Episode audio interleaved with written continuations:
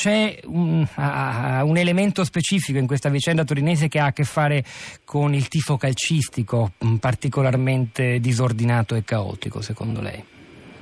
Beh, secondo me sì, anche perché queste orde di ultra comandano in una zona franca della, della nostra società che si chiama Stadio e, e questa zona franca è stata trasportata per qualche ora addirittura all'interno del cuore della, della città di Torino, nella sua piazza più importante sono eh, azioni fisiche e psicologiche di totale eh, violenza, di totale sopruso e, e, di totale impunità, perché al calcio si permette qualunque cosa e agli ultra anche, dopodiché non sono certamente stati loro l'unica causa, forse il detonatore di una, di una situazione che però era stata innescata da molto dilettantismo organizzativo da parte del Comune di Torino, della sindaca Pendino, del vice sindaco che era alle prese con una gita ciclistica mentre la, la, la sindaca era, era, era, Cardiff, non è stata eh, vietata la vendita di, di, bevande alcoliche, non sono stati controllati i parcheggi sotto la piazza dai quali salivano casse di birra e di alcolici trasformate poi nelle schegge che hanno ferito eh, centinaia e centinaia di ragazzi. E io tra l'altro ho vissuto questa situazione in maniera un po' schizofrenica perché ero a Cardiff per la partita e per scrivere il mio servizio e cercavo al telefono mia figlia che sapevo essere in piazza San Carlo e la quale poi per fortuna si è messa in salvo, mi ha raccontato anche lei cose veramente inimmaginabili e, e del tutto incompatibili con, con un minimo di vivere civile. Ci sono tante cose che vorremmo chiederle. La differenza di clima, prima abbiamo anche ascoltato una ragazza che ci ha chiamato, ha chiamato a prima pagina da Londra, un'italiana che vive lì e parlava eh, di, una Londra, di, una Londra, deserta, però in generale noi siamo ormai abituati a raccontare una reazione collettiva psicologicamente eh, diversa, una capacità di, di gestire anche il, eh, la paura. Eh, abbiamo, devo dire, io ho anche negli occhi ieri le immagini di quel concerto a Manchester dove dei ragazzini, ragazzini sul palco e ragazzini di fronte a loro come pubblico eh, riuscivano, eh, nonostante le, le, notizie arrivavano ancora, le notizie dell'attentato della sera prima, a, a riunirsi intorno a parole come, molto semplici se vogliamo, anche banali come, come amore, come calore, come eh, amicizia, come non abbiamo paura. Eh, siamo un po' eh. diversi, c'è qualcosa di specifico che dobbiamo capire della società inglese. Ma io ieri ho avuto la forte sensazione razionale, ma, ma, di più emotiva, e non so quale delle due cose conti maggiormente in un frangente simile,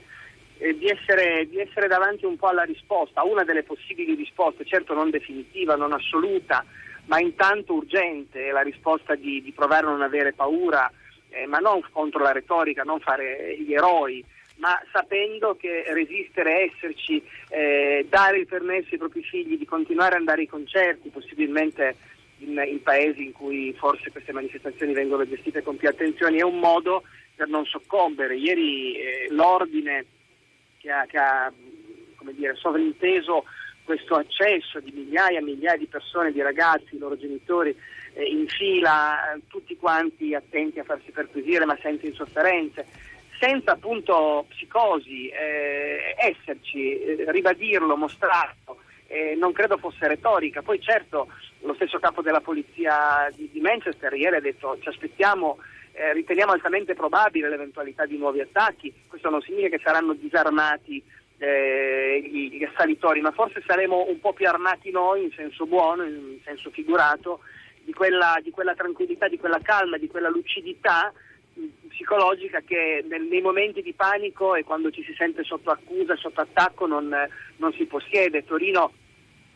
ha dimostrato che siamo terrorizzati mm. fondamentalmente, che ci sentiamo continuamente sotto attacco e io devo dire occupandomi di sport e vivendo spesso negli stadi, eh, purtroppo lo, lo, dico qui, non, non, per fare la Cassandra, ma io temo un, un, grande attentato prima o poi in uno stadio, cosa che non è, non è riuscita per un, per un pelo a Saint-Denis la notte del Bataclan, perché gli stadi italiani sono un luogo dove un bambino non può portare un'aranciata perché gli tolgono il tappo pensando che lo possa tirare forse chissà chi all'arbitro, ma se, se, se uno si, in, se si imbottisce di tritolo sicuramente non lo perquisiscono nel momento in cui entra la massa, perché non si può perquisire una massa di tifosi eh, che entra soprattutto gli ultra. E quindi purtroppo eh, non, non, si sta parlando di, di, di, teorie, di ipotesi, ma, ma, di rischio concreto. Siamo realmente sotto attacco e sotto scacco, ma eh, possiamo non, non, essere completamente disarmati. Senta, però le faccio un'ultima domanda, poi la lasciamo suo viaggio verso, verso Manchester. E, e,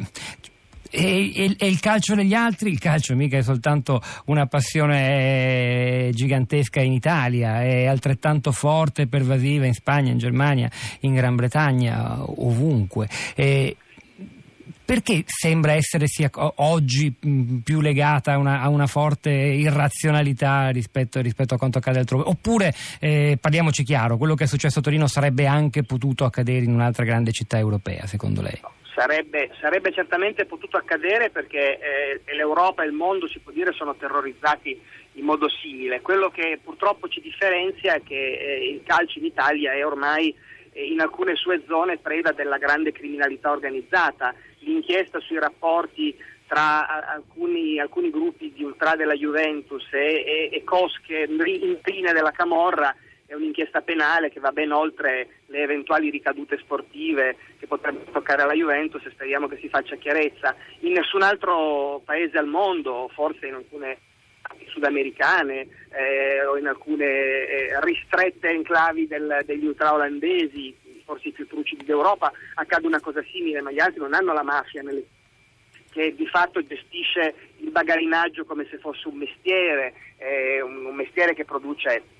centinaia di migliaia di, di euro di guadagni ogni anno, eh, riciclaggio di denaro sporco, cioè, noi in questo purtroppo ci caratterizziamo eh, perché abbiamo dato alle curve nel tempo la possibilità, come dicevamo all'inizio, di essere zone franche, zone dove lo Stato e la legge non arrivano e dove la legge non arriva può accadere qualunque cosa.